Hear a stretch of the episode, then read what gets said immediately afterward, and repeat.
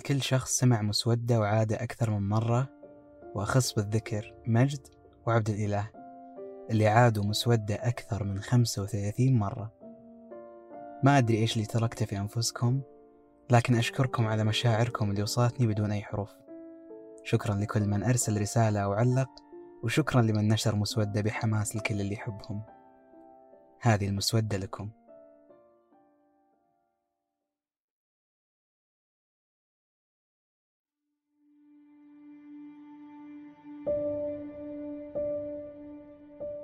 أهلين. أنا عبد الرحمن وهذا بودكاست مسودة.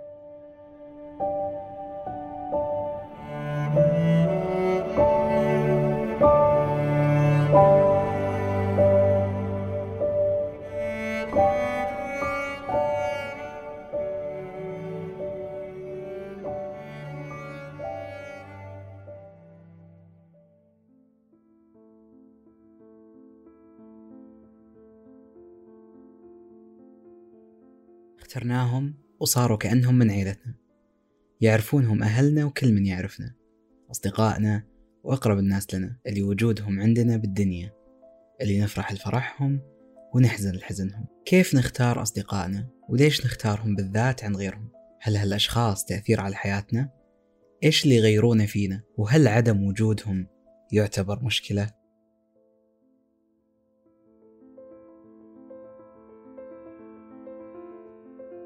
يبدأ الإنسان يستكشف الأصدقاء في مرحلة الطفولة أو ما قبل المدرسة.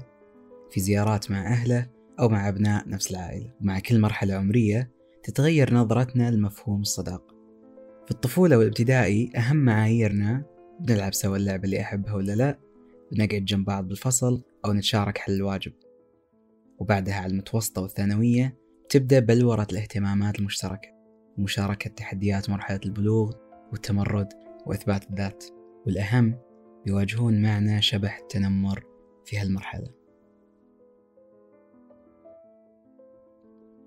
وبعدها الجامعة وهي أتوقع آخر مرحلة سهلة لتكوين صداقات مختلفة بحكم تنوع الناس والمناطق في مكان واحد.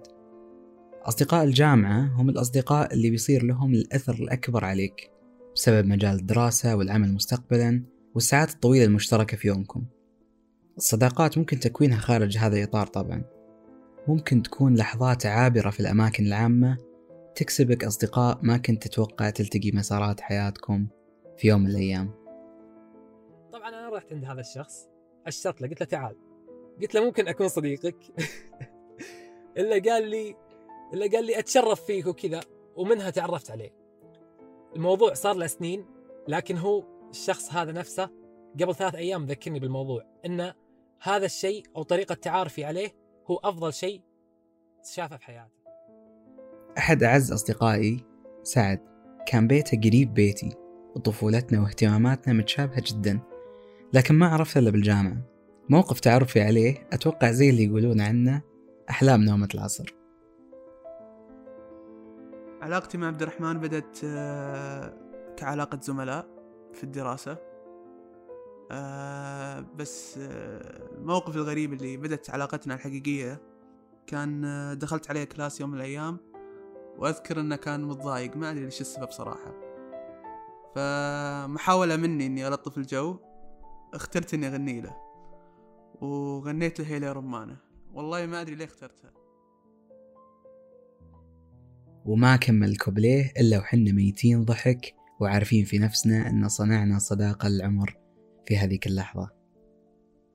هالمجموعة اللي يمكن يكونون خمسة أو عشرة أو يمكن شخص واحد بيأثرون على نظرتك الحياة طريقة كلامك وتوجهاتك؟ تجمعكم اهتمامات مشتركة وأحلام متشابهة. ممكن نفس هالأشخاص يأثرون على مبادئك وقيمك ويوجهونك ممكن للأحسن أو الأسوأ تجلسون تتحاورون بالساعات ممكن تتكلمون في كل جوانب الحياة. يقولون في سؤال نادر دائما نطرح يقول هل هل نحن وحدنا؟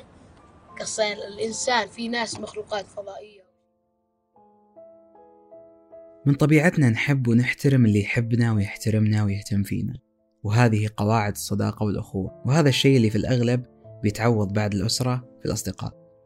حتى مع العائلة الداعمة تحتاج هالأصدقاء اللي يفهمون اللي تمر فيه من تحديات في حياتك أو دراستك مثلا.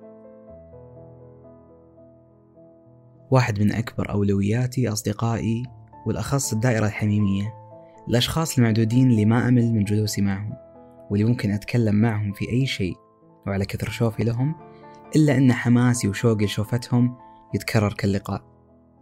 ما أخفيكم أن أحيانا نتجادل وممكن نتخانق بس آخر الجلسة بنعرف كلنا إيش نعني البعض.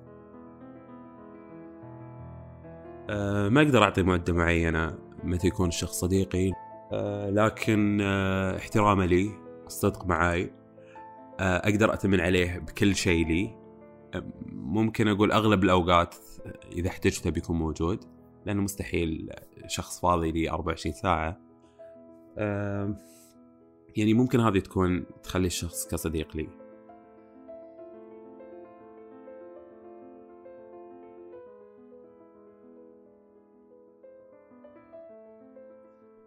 بالحياة أنا عندي يعني ممكن أقول أهلي وأصدقائي من أهم الأشخاص بالنسبة لي أه لأنهم من الناس اللي يكونون شخصيتي.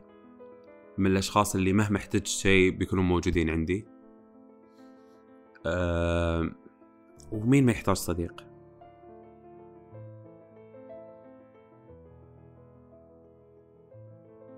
من علامات تكوين الصداقة القوية والمتينة العفوية والراحة. إنك تقول الكلمة وإنت عارف إن صديقك ما بيخذلك إنه يفهمها بشكل خاطئ بل أحيان كثير بيكمل الكلمة قبل تنهيها.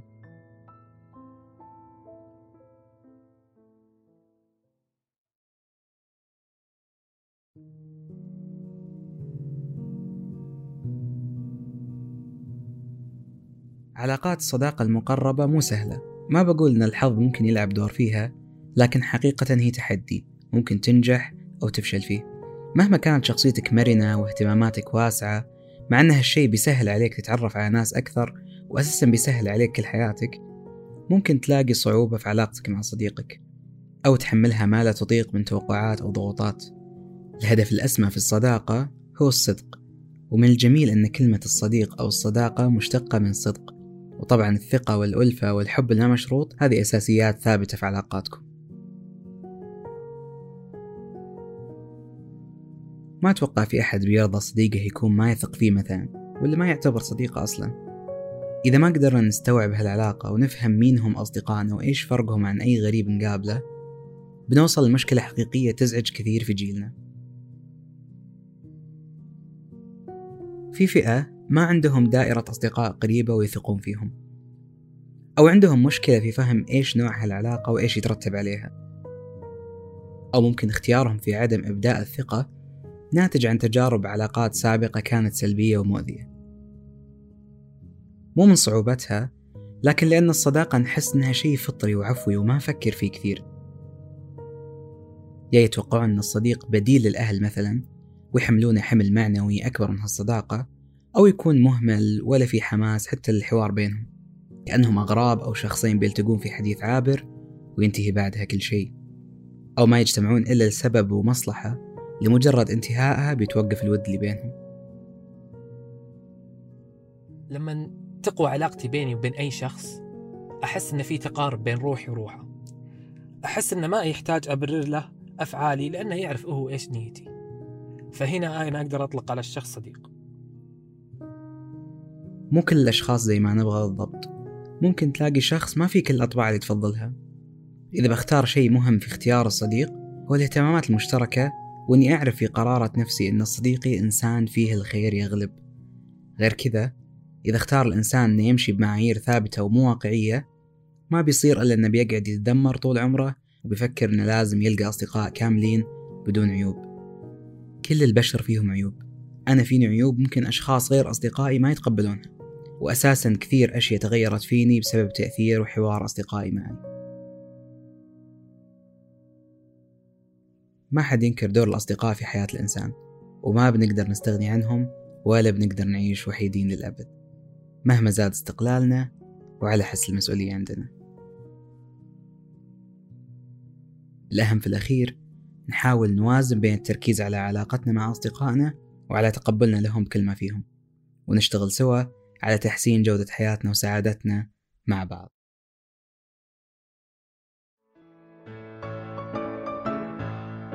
أخيرا اخترناهم بين كل الناس اللي مروا بحياتنا ممكن صدفة وممكن بجهد. لكن الأكيد أنهم مقدرين لنا. كل ما هو مأمول مستقبلا أن نلتفت لنجد وراءنا جنودا ساندونا وساندناهم في هذه الحياة. أضواء في آخر نفق العزلة والوحدة. حلفاء نشعر بالامتنان والتقدير لهم ونكن لهم كل الحب في هذا العالم. إلى أصدقائنا حلفائنا في معركة الحياة. يومكم سعيد.